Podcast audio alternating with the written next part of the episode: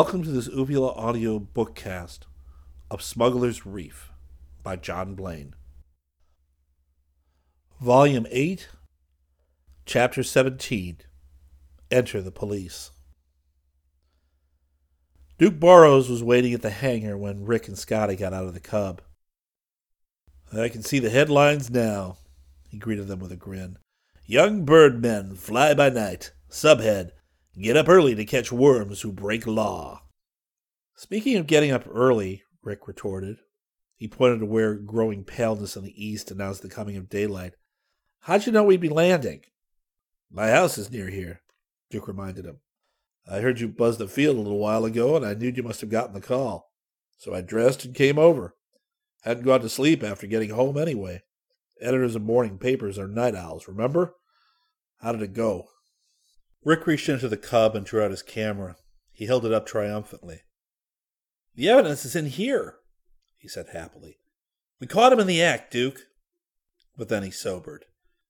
But we're worried. He told the editor about their misgivings. Huh.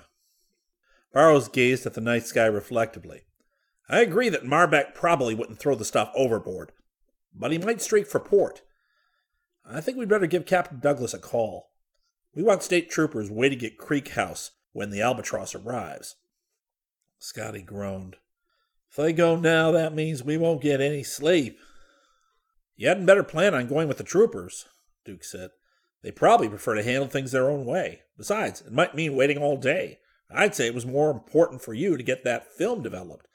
I don't suppose you saw the name of the ship Marbeck was getting his stuff from. Oh, I didn't even think about it, Rick confessed. I planned to, and then when the time came, it slipped my mind completely. I was too busy flying the plane and taking pictures. Duke looked at the camera curiously. It's hard to believe you actually got pictures at night. I'm anxious to see them.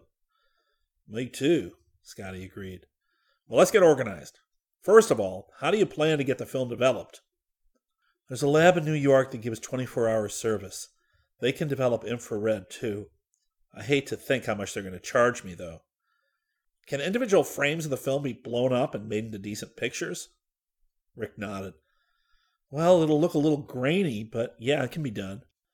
All right, give me exclusive rights to use the pictures, and the paper will pay for them. Let me have the film and the address of the lab. I'll send Jerry to New York with them first thing in the morning. Then we can have them back tomorrow. Is that okay with you? Swell. Good. Let's hop into my car and take a run over to the state police barracks. We'll get Captain Douglas out of bed and you can tell him your story. He'll know how to carry the ball from there. Scotty got the binoculars from the Cub. He and Rick staked the plane down and then hurried to the editor's car. The police barracks was just outside of town on the Newark Turnpike. Captain Douglas was in bed, but he got up quickly enough when the sergeant on duty gave him the names of the three visitors. Rick described their night's work while the officer finished dressing. When he had finished, Captain Douglas, a strapping man who had been a Marine officer before retiring and joining the state force, nodded briskly. Good work, Rick. I want to see that film the minute you know whether your camera worked well enough for evidence. Now, my lads, I've got to get to work. Instead of barging into a creek house with sirens wailing, I just think I'll put a pair of my boys in civilian clothes on the job one on the waterfront and the other at the bridge. I have a pair of squad cars without insignia or state license plates that'll be useful. Both of them are radio equipped. The minute this trawler shows up, we'll know about it and we'll move in on him. I'll ask for a search warrant as soon as I can get someone on the phone to the main office. How does that strike you? Sounds all right. But where do we come in? Rick asked. You don't, Captain Douglas retorted. You go home and go to bed. The only thing you could do would be to hang around here all day waiting, because we wouldn't let you go to Seaford and maybe tip off the gang by accident. They must know it was your plane, and they'll be crazy if they don't assume you'll call the police. If no police show up and you don't either, it may lull their suspicions somewhat. Tell you what, I'll phone Duke or have the desk man do it. The minute we hear anything, he'll phone you. And with that, the two boys had to be content. Rick ran the rest of the film through his camera, unloaded it, and handed a can of film to Duke Barrows. The editor drove them to the boat landing. With any luck, he said as they got from the car, we may let folks read all about it within a couple of days. See you later, fellows. Although it was scarcely daylight, Mr. and Mrs. Brant were already up and having an early breakfast. Rick knew that it was just that they had worried about Scotty and him, and he felt a little thrill of pride in them. Even though they had worried, they had confidence in him, and so they had let him go. He was glad that he and Scotty always had played square with them, sharing their adventures and discussing their problems. Over breakfast, the boys related the story of their night flight while the Brants listened with interest. It wasn't bad at all, Rick finished. I did have one tough moment when we landed the first time because I was a little tense, but the second time was smooth as anything. I'm glad you went to Ed Douglas, Hartson Brant said approvingly. These kinds of jobs belong to the law, Rick. An amateur can go only so far, and then if he's wise, he calls the police. They had barely finished breakfast when the phone rang. It was Captain Mike. He said he had been standing on first one leg and then the other ever since he had phoned, and would they please tell him what had happened? Scotty obliged with a dramatic report, and Captain Mike exclaimed his delight so loudly that Rick could hear him half the room away. Scotty hung up and grinned. He's going to sort of wander over to that part of town himself, just to keep track of what's going on. I hope he doesn't attract any attention, Rick said. Uh, he's too smart for that. Well, what now? To bed to catch up on that sleep we missed? Rick couldn't have slept a wink, and he said as much. He was too wound up. Let's go to Whiteside, he suggested. It's full daylight now, and one of us may as well bring the cub back. Well, I'll do it, Scotty offered. You've been getting all the practice. You're the one who doesn't need it. On the way over by boat, Rick reviewed again the events of the night. Funny that that freighter was heading south he said. In the cold light of day, his speculation that there might be a whole smuggling ring up and down the coast didn't look very sensible. Of course, she may have reached there before Brad showed up and circled while she was waiting. We didn't hang around to see if she headed north again after they finished unloading. Well, that could be it, Scotty agreed. Probably is. Listen, what happens to the freighter if the police catch Brad with the goods? I can't say. Ordinarily, I would think that the police would call for the Coast Guard to go intercept them, but we're not even sure what the identity of the ship was. Yeah, we missed that, Scotty said. Has it occurred to you that we're going to be the star witnesses if this thing goes to trial? Rick shook his head. Not necessarily. If the state police catch Brad and the Kelsos with the goods, they won't need us for anything. But if they identify the ship that supplied them, well, then they may need us there. Unless it's a foreign ship. What do you mean? Well, they were outside the 12 mile limit. That's the high seas. I'm not up on my international law, but I doubt if the United States can do much about something done by a foreign ship on the high seas. Oh, I never thought of that, Rick admitted. He dropped Scotty at the landing, then turned the launch back to Spindrift. Once back in his own room, however, he was too restless to do anything, even to sleep.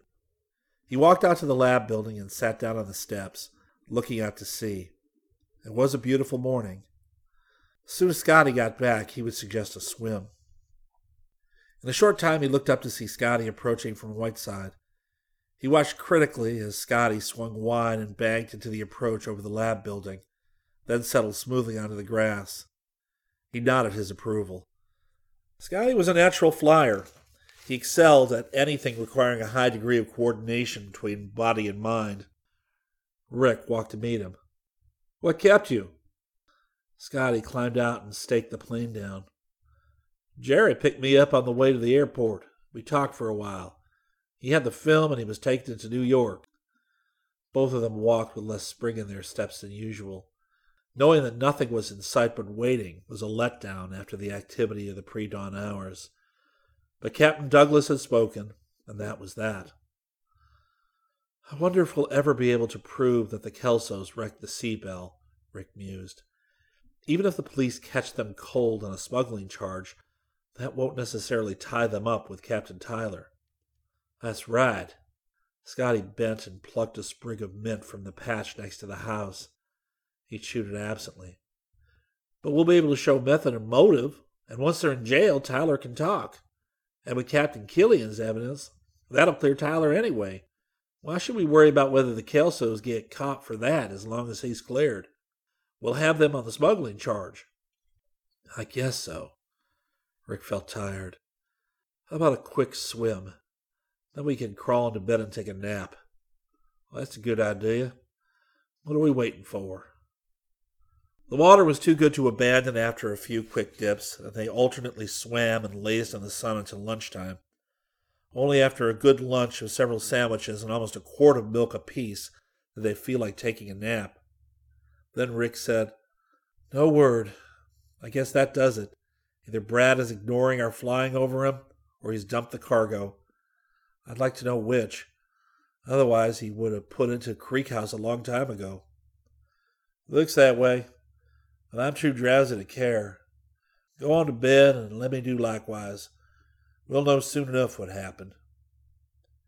Rick undressed, drew his shades, and crawled in, luxuriating in the comfort of cool sheets.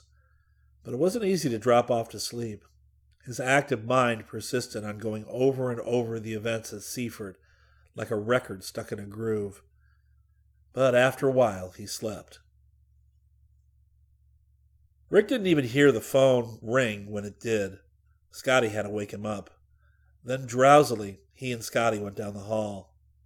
It's Mr. Barrows, Mrs. Brant called from below. I'll take it, Rick said. He picked up the phone. This is Rick, Duke. Bad news, the editor said. It's all over. Nothing came out of it. Rick woke up sharply. What? But, Duke, we saw them load. Tough luck. Brad came in as usual, and Douglas was waiting for him. They went over that ship from stem to stern and didn't turn up a single thing. Rick realized it was dark outside. Mother had let them sleep right through dinner. But the crates in the marsh, how about those? Gone. There wasn't a thing but flattened reeds and muddy water there, responded Duke. Scotty had been holding his ear close to the phone. Brad must have jettisoned the cargo, we didn't think he would. Duke heard him. Was that Scotty? Well, Rick, if the pictures prove out, we'll know he must have thrown the stuff overboard. Captain Douglas has faith in you. He says don't be discouraged. Thanks, Rick said hollowly. Oh, one other item of news. I talked with the agent who rented the Creek House to the Kelsos. They've given him notice that they're moving out next Saturday. What do you think about that? Rick's shoulders slumped.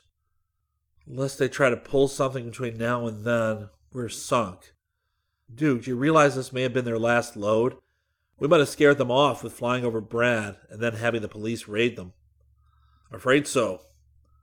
But Captain Douglas says they seem pretty smug. They may try it again. By the way, Jerry says the film will be ready at 5 tomorrow night. I'll send him to New York early tomorrow, and he can do a few errands for me, then pick up the film on his way home. Thanks, Duke, Rick said. He replaced the receiver and looked at Scotty. Did you get all that? Scotty nodded silently. Mrs. Brant called from downstairs. I saved dinner for you boys. Want to come down to get it? Right away, Mom. Thanks, Rick called. He and Scotty slipped robes over their pajamas and walked slowly down the stairs. Neither of them felt much like eating after the phone call. They had, with undue optimism, written the case off as practically closed. But now everything seemed as far from a solution as ever. Chapter 18 Brendan's Marsh. Rick stared out the window at the gathering dusk. I'd like to know what's taken Jerry so long with those pictures, he grumbled. He should have been here an hour ago. Scotty had been trying to read a book. He gave it up as a bad job and joined Rick at the window. Maybe he stopped for dinner. I'll put ground glass in his cake next time he comes to dinner if he has, Rick threatened. Jerry had phoned before leaving New York earlier in the day. After consultation with Duke, they had agreed that Jerry would bring the pictures directly to the island, and that Rick and Scotty would leave the boat at the landing for him to use. The editor was as anxious as any of them to see the pictures, but as he pointed out, there was no longer any special haste, and he preferred not to have both himself and Jerry away from the paper at the same time, especially in the very early or very late evening when the wire service newscasts were coming in. Rick had agreed. He planned to project the film, choose single frames that would be the most useful, rephotograph them, and make enlargements for Duke and Captain Douglas. The rephotographing was done with a special, inexpensive device that could be purchased at any photo supply store. Scotty opened the window wider and stuck his head out. Thought I heard something. Rick looked at his watch. It was shortly after eight. Let's take the glasses and walk out to the north side. It won't be completely dark until around nine. We'll be able to see him coming. Wait a minute. There. Scotty held up his hand. I thought I heard something. I recognize that sound. It's the launch motor. Rick started for the door and then hesitated. You go meet him. I'll get the projector set up in the library. He ran downstairs and called, Mom, Dad, Jerry's coming with the pictures. And then he hurried into the library took his folding screen from the closet and set it up. He got the projector from its case and plugged it in, using his father's desk as a table, and put on the take up reel. He finished focusing just as Scotty and Jerry burst into the room. Mr. and Mrs. Brant were just behind them. I got a clogged gas line, Jerry explained breathlessly. Finally got a man to push me to the nearest gas station. We took the gas line off of the carburetor and blew it out with compressed air.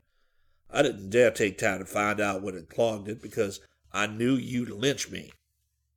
You're forgiven, Rick said. He had already taken the film from Jerry and was threading it through the projector gate. He inserted the loose end in the take up reel and motioned to Scotty. Here we go. Scotty snapped out the light and Rick started the projector. White leader ran through the gate. Then suddenly, clear as day, there were two ships below their center sections brightly illuminated, and the rest fading out slightly toward what had been the edges of the infrared beam. Excellent, Rick, Hartson Brant said. Good work, son. That's much better than I would have hoped. Same here, Dad, Rick said, eyes on the screen. The ships appeared to be whirling slowly, the result of his having taken the picture while circling in a tight bank. He could see the men on the decks clearly and even thought he recognized Brad Marbeck. Then, as the angle changed, he saw Marbeck clearly waving his arm. What flag is that? Scotty asked suddenly. There, on the stern of the freighter. The flag was limp because there had been no breeze to speak of, but part of the design was clear. I've got it, Hartson Brant exclaimed. That ship is of Caribbean registry. He named the country and then said, Look for the name of the ship. But the angle was all wrong for that. The name was not within the camera's view on either stern or bow. The film was running out rapidly now. Rick watched the cargo net swing over, full of wooden cases, and drop on the deck of the freighter. For a moment it didn't register, and then he yelled, Hey! Oh my gosh, did you see that? He threw the reverse switch and the film ran backwards. The net lifted from the deck of the freighter and swung toward the albatross. Then he ran it forward again and watched the load settle to the freighter's deck. Scotty yelled too. What a pair of chuckleheads! Rick, no wonder we didn't find anything on the albatross, and neither did Captain Douglas. They're smuggling stuff out, not in. The Plimsoll mark. The albatross had been heavily loaded because Brad Marbeck had taken on the load at Creek House he would later deliver to the freighter. That was why no ships had been listed in the New York paper as being in the right area at the right time. They had looked for arrival times, not departure times. That was why the cache of cases was no longer in the marsh behind Creek House. These pictures were of those cases being loaded onto the freighter. The picture ran through, and a white light flashed on the screen. Scotty snapped the lights on. We've got to get these pictures to Captain Douglas, Rick exclaimed. I'll hurry and rephotograph them right away. It'll only take a minute. He hastily rewound the film while Scotty ran ahead to the photo lab. Hartson Brant said, Ed will be glad to get those, Rick, but don't get your hopes up too high. The pictures don't show any contraband in those cases. That's what you're going to need. I know, Dad, but at least we know now why we've always been wrong. We were backwards. He hurriedly excused himself, and he and Jerry hurried after Scotty. Scotty already had loaded the rephotographing camera with film and screwed a photo flood bulb into a convenient receptacle. It took Rick only ten minutes to select the frames he wanted to rephotograph and finish the operation. Then he gave the rephotographing camera to Scotty, who wound the film all the way through and took it out. Well, let's develop it, he said, and reached for the shelf to take down a small developing tank. Wait, an idea struck Rick. How do we know Brad isn't going to load again tonight? Remember the Kelsos have only a few more days at Creek House. Jerry snapped his fingers. That's right, and I'll bet they're gloating over hoodwinking the state police, too. They wouldn't be afraid to ship out another load, particularly since they know they're suspected of smuggling stuff in. It might be their last chance. We can't risk it, Rick said decisively. We'll take this film to Whiteside and have the photographer of the paper develop it. How about it, Jerry? The reporter nodded agreement and continued. While that's being developed, we could go through the New York papers again and find out if a ship of Caribbean registry is sailing. About midnight would be right for a departure time, right? Scotty reached for the light. He snapped it out and led the way through the door. He and Jerry went directly to the boat landing while Rick ran upstairs and picked up his infrared camera just in case. If the police raided Creek House tonight, he intended to be on hand. Scotty had chosen the fast speedboat and already had the engine turning over. Rick jumped aboard and they roared toward Whiteside. At the dock, they transferred to Jerry's car and sped through the streets to the newspaper office. Duke Barrows had just finished with the early newscast and, taking advantage of the lull, had gone home for dinner. The photographer told them he would return in about an hour. He was the only man in the office right now. Rick gave him the roll of film on which Rick had rephotographed the critical scenes from the movie and asked for two enlargements of each. It's urgent, he said. Duke will want to see those when he gets back. He'll have 'em. The photographer headed for the dark room. Rick and Scotty didn't wait any longer. They took the file of New York papers from the rack and hurriedly leafed through them to the proper dates. Here's one. Rick found a pencil and jotted down the name of the ship and its owner. The next date disclosed a ship of the same registry and owner, but with a different name. They worked rapidly, and it took only a few minutes now that they knew what they were looking for, and presently they had the job completed. Jerry, who had been phoning Duke, joined them and looked over Rick's shoulder as he read aloud. All the same company and registry. It's the Campagna Maritima Caribe y Atlantica? He stumbled a little over the Spanish name. This was good evidence. He looked at his friends, eyes shining. Rick said, Now for today's paper. Do we have it, Jerry? The reporter found it on Duke's desk and they spread it out on the table, three heads bent over it. There was no ship of that company in registry listed as sailing tonight. Then Scotty spotted a separate listing of ships now loading. Got one, but it's scheduled to sail night after tomorrow. And look, it's the same ship that was here two weeks ago. Rick sat down at Jerry's desk. He still couldn't escape the feeling of urgency. He had played his hunches before, and he did so now. He leaned over and picked up a copy of the New York phone directory. With the others watching curiously, he leafed through it, found the right page, and ran his finger down until he had the number. Then he picked up Jerry's phone and called. While the operator made the connection, he held his hand over the mouthpiece. It's a hunch.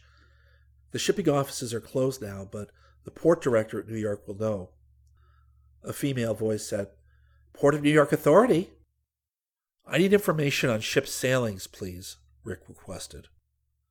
The operator rang an extension and a male voice answered. I know you don't usually bother with information of this kind, Rick said, but this is the Whiteside Morning Record, and we need it for tomorrow's edition. I'd like to know if there's any correction on the sailing date of this ship. He read off the name and company and pier number. Just a minute, Whiteside. I'll be glad to look it up. Rick waited tensely. Here it is. The ship was supposed to sail Friday night, but the sailing has been moved up. She leaves tonight at midnight. Thanks, Rick said. He hung up and turned to his friends. Tonight's the night. I had a hunch something was up. Of course, Brad and the Kelsos would have the sailing moved up because they're frightened. I'll bet tonight will be their last load. Then the Kelsos will clear out, and Brad will just go back to fishing. Tonight or never, Scotty echoed. What do we do now? Call Captain Douglas. Rick picked up the phone again and asked for the state police headquarters. There was a little delay while the officer was called to the phone. Then Rick quickly outlined their findings from the movie film and the New York paper. If we get down there, we could catch them in the act of loading, he said. How about it, Captain? Captain Douglas hesitated. I hate to stick out my neck again after last night, but this looks like a sure thing. We'll need a search warrant, Rick, and it'll take a little time to rout out a judge, and I'll have to see the pictures first. We have to show cause when we get a warrant, you know, and the judge will be a little reluctant after last night. The pictures are being printed now, Rick told him. You can have them in a little while. Right. I'll round up the men I need and bring them with me, and I'll get the judge on the phone and ask him to make out the warrant and promise to show him the evidence when I pick it up. How long will that take? We'll be on our way in an hour. I'll get going right now. The captain hung up. Rick looked at his watch and then at the rapidly fading light outside.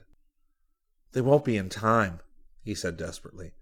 If they rush the loading, they can have the albatross out of there. And then what happens? They'll have to get another warrant to search the trawler at the pier, and there won't be any evidence to tie the cargo up to the Kelsos. Scotty held up the infrared camera. Unless we get it, he said. Rick's eyes widened. Go back to Creek House?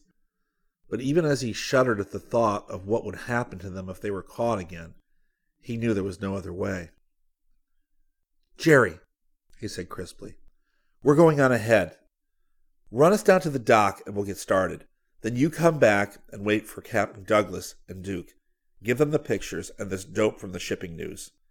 And for the love of Rick and Scotty, tell them to step on it when they start for Seaford. Jerry protested half heartedly as they sped to the dock, but they convinced him it would be better for him to wait and impress on the others the need for speed. He dropped them at the speedboat with a plea to be careful and then headed back to the office. Scotty got behind the wheel while Rick cast off, and they roared out to sea with the throttle wide open. The speedboat climbed to the step and planed along like a racer, leaving a foaming wake. Then, as they passed Spindrift Island and met rougher water, it began to bounce from one wave crest to the next. Spray swirled over the windshield and into the boat. Scotty started the wipers. Rick crouched down under the dashboard and rechecked his camera, trying out the infrared dynamo and the camera motor. Just to be on the safe side, he brought the camera case which contained extra film and a tripod. Now he got the tripod ready, but waited to see what would happen before he placed the camera on it. He sat back in the seat, satisfied that everything was in readiness, and looked around. Suddenly he stiffened. There were ship running lights on the horizon. The trawler fleet was returning to Seaford, and Brad Marbeck would be among them. He leaned over and switched out their own running lights. Scotty glanced around and saw the masthead lights and nodded his understanding. Better make a plan, he suggested. What do we do when we get there? Stick our heads into the lion's mouth? Rick replied unhappily. I hate to try getting into the Creek House grounds again after last time. Do we have to? I mean, can't we watch from the boat? We couldn't get near enough without being seen. Hey, wait. We could at that. Rick struggled to remember details of the photo they had taken, showing the marsh opposite Creek House. We could go into the marsh. Remember that inlet nearest the creek? That branched off in the right direction. There are emergency oars in this thing. We could use them as poles and shove our way in. We might be able to get close enough. And if we don't, we could wade the rest of the way. Scotty leaned over and wiped mist from the windshield. It's a fine idea. He laughed without mirth. Pratt and those two redheads would have a fine time chasing us through the swamp. Here's one pigeon they never catch. Make that two pigeons, Rick corrected. They were making good time, even though the slapping of the speedboat over the rough water was giving them a bad jolting. They roared past the last group of summer cottages before Brendan's marsh, leaving a wake that set the boats, anchored near the shore, to rocking. At Rick's suggestion, Scotty throttled down as they swept along the edge of the marsh. The noise of the wide open engine might be heard at Creek House and arouse suspicion. Then, as Smuggler's Light neared, and they knew they were getting close, Scotty throttled down still more. Rick unlashed the pair of oars from their position along the gunwale and got them ready. It was fully dark now and difficult to see, although the moon was rising. Scotty leaned over and cut the ignition. Don't dare use the engine any nearer than this, he said, voice low. Rick saw that they were perilously near the creek mouth. He turned to look at incoming trawlers and saw the nearest one almost abeam of them a quarter of a mile out. Watch for that inlet, he whispered, and let's get into the next seat back. The windshield will interfere if we try to paddle from here. He hadn't rigged the oarlocks, knowing they'd be unable to row in the narrow inlet. They would have to use the oars as paddles. They climbed over the seat back and each took an oar, kneeling like canoeists. Rick was on the inland side, and he saw the inlet mouth first. There, he whispered, and backed water with his oar. The bow of the boat swung around. Rushes and marsh grass scraped past them. The lights of Creek House were still invisible. Rick strained his eyes to see. It was almost inky black in the tall rushes. Then Scotty reached out and felt with his oar. Left turn, he whispered. He had found the inlet branch that led toward the hotel. Now he backed water, trying not to splash, while Rick pulled ahead. The boat swung into the narrow channel, reeds touching it on both sides, making a hissing noise as they progressed.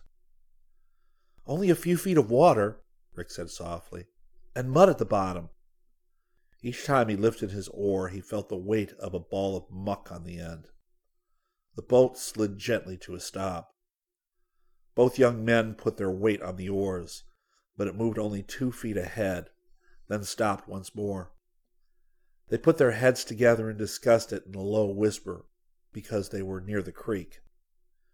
We're aground, Scotty said. Guess we get out and walk, Rick returned. Better take our shoes and socks off. It's going to be muddy. Yeah, we'll be lucky if we don't sink up to our necks in mud. Scotty took his arm suddenly. Rick started to ask what was the matter, and then he heard it the cough of a diesel engine exhaust, and the clanking of gear told him that a ship was nearing. A shiver ran through him. Brad Marbeck was coming in to load. Come on, let's step on it, he whispered. He sat down and removed his shoes and socks, and then climbed up on the gunwale and walked forward, brushing against the rushes but trying not to make too much noise. He took his oar and shoved it straight down from the bow. There was about a foot of water, then another eighteen inches of mud before the bottom firmed. It would be hard going. He started back, but Scotty came to meet him, carrying the camera and the power pack. The tripod, Rick requested in a low whisper. If the ground is so soft, I can't get a firm stance. We're going to need the tripod. Scotty handed him the equipment and then went back and got the tripod. Rick screwed the camera into place with a few turns of the tripod nut. Scotty disconnected the power cord that led from the power pack to the camera and coiled it up. They could reconnect it when they needed it. Meanwhile, it would interfere with their progress. He slung the power pack over his shoulder. Rick put the camera and tripod on the deck, then turned his back to the creek and lowered himself. The water was cold and the muck seemed to reach up for him. He felt firmer ground under his toes and let himself go, then held his hands within reach of the boat as he continued to sink. He was up to his thighs when the ground finally held.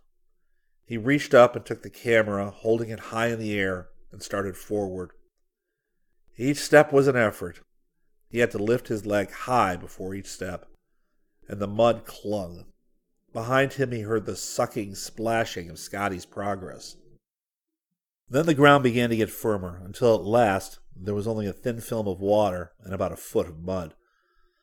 The lights of Creek House could be seen through the rushes now. He held up his hand as a warning to Scotty. They were close to the bank. In a moment he parted the reeds and looked through. Scotty moved to his side. The albatross was tying up at Creek House Pier, and Brad Marbeck was just leaping to the dock where the Kelsos waited. But the boys were too far down the creek mouth. They would have to move along the bank. Rick gave Scotty a little push in that direction, and Scotty understood. He went back into the marsh a few feet and then led the way. It was easier going, but still far from pleasant. The muck gave every step a slurping sound, and it clung in gobs. Then the vantage point Scotty selected was reached, directly opposite the pier. They parted the rushes slightly and looked out. The crew of the Albatross was climbing down under the pier. As the boys watched, they pulled out a shallow draft, broad beamed rowboat, about fifteen feet long. It was the barge on which the contraband had waited in the swamp. Rick put his lips to Scotty's ear. I wonder why Captain Douglas didn't see that. He probably did. It didn't mean anything with the cargo gone. That was sensible, Rick thought. There would have been no occasion for the captain to mention it. He searched for a bit of firmer ground on which to rest the camera and found it. He began to worry about the hum of the dynamo. Would that be heard when they turned it on? And the filament of the infrared searchlight would be visible too, against the dark background of the marsh. Did they dare to try it? The crew of the Albatross was in the flatboat. It scarcely could be called a rowboat, already heading upstream. The Kelsos and Marbeck walked toward the house. Good. That would give them a chance to try the camera. Rick waited impatiently until the boat rounded the turn leading to Salt Creek Bridge. Then he sighted in on the Albatross, checked his settings, and started both the camera and the infrared light. The dynamo and camera motor hummed quietly. He breathed a sigh of relief. Surely that much sound would blend imperceptibly with the normal night sounds. Peepers in the fresher water upstream made more noise than that. He walked ahead of the camera and peered into the infrared searchlight. If anyone looked really closely, they might see it. He hoped the men on the opposite shore would be too busy to glance his way. He switched off the mechanism and settled down to wait. His trousers were wet and heavy with mud, and his legs and feet were chilled. Mosquitoes whined around his head, and little gnats settled down for a meal on his exposed neck and head. He began to wonder if it was worth it. Carrots Kelso came out of the house and had his rifle. The boys watched as he disappeared behind the hotel, taking up his position as guard. Each minute had lead in its shoes. Why didn't the boat return? There. Suddenly it was rounding the bend. Rick moved behind the camera and loosened the pan head. He swung the lens upstream. Scotty parted the rushes for him and he began to shoot. Infrared illuminated the boat clearly. He saw the faces of the crew and saw the cases stacked from stem to stern, and even read their labels. Hummer sewing machines. He didn't believe for a moment that there were really sewing machines in there, but he couldn't guess their actual contents. He stopped shooting and rewound the camera while Scotty cranked the dynamo spring. Then he took another brief sequence, stopped, and waited. No more now until they actually reached the dock and started to transfer the stuff. Red Kelso and Brad Marbeck came out of the hotel, and he started shooting again. Then he switched to a telephoto lens and took a close up of their faces as they watched the boat draw near. Carrots appeared around the front of the hotel, and Rick got him too, before he vanished again, patrolling the grounds. The boat touched the dock. A crewman leapt to the place where Kelso and Marbeck stood. There was conversation with much gesturing and pointing into the boat. Then the crewman jumped down again and motioned to one of his fellows. Rick started shooting. Clearly, as though it were day, he saw the two bend over something in the bow. They heaved upright, and a chill shot through him. It was a man, and he was bound and gagged. Then they turned the man over to hand him up to the dock, and Rick's teeth clamped on his lips so hard that he groaned. It was Jerry Webster.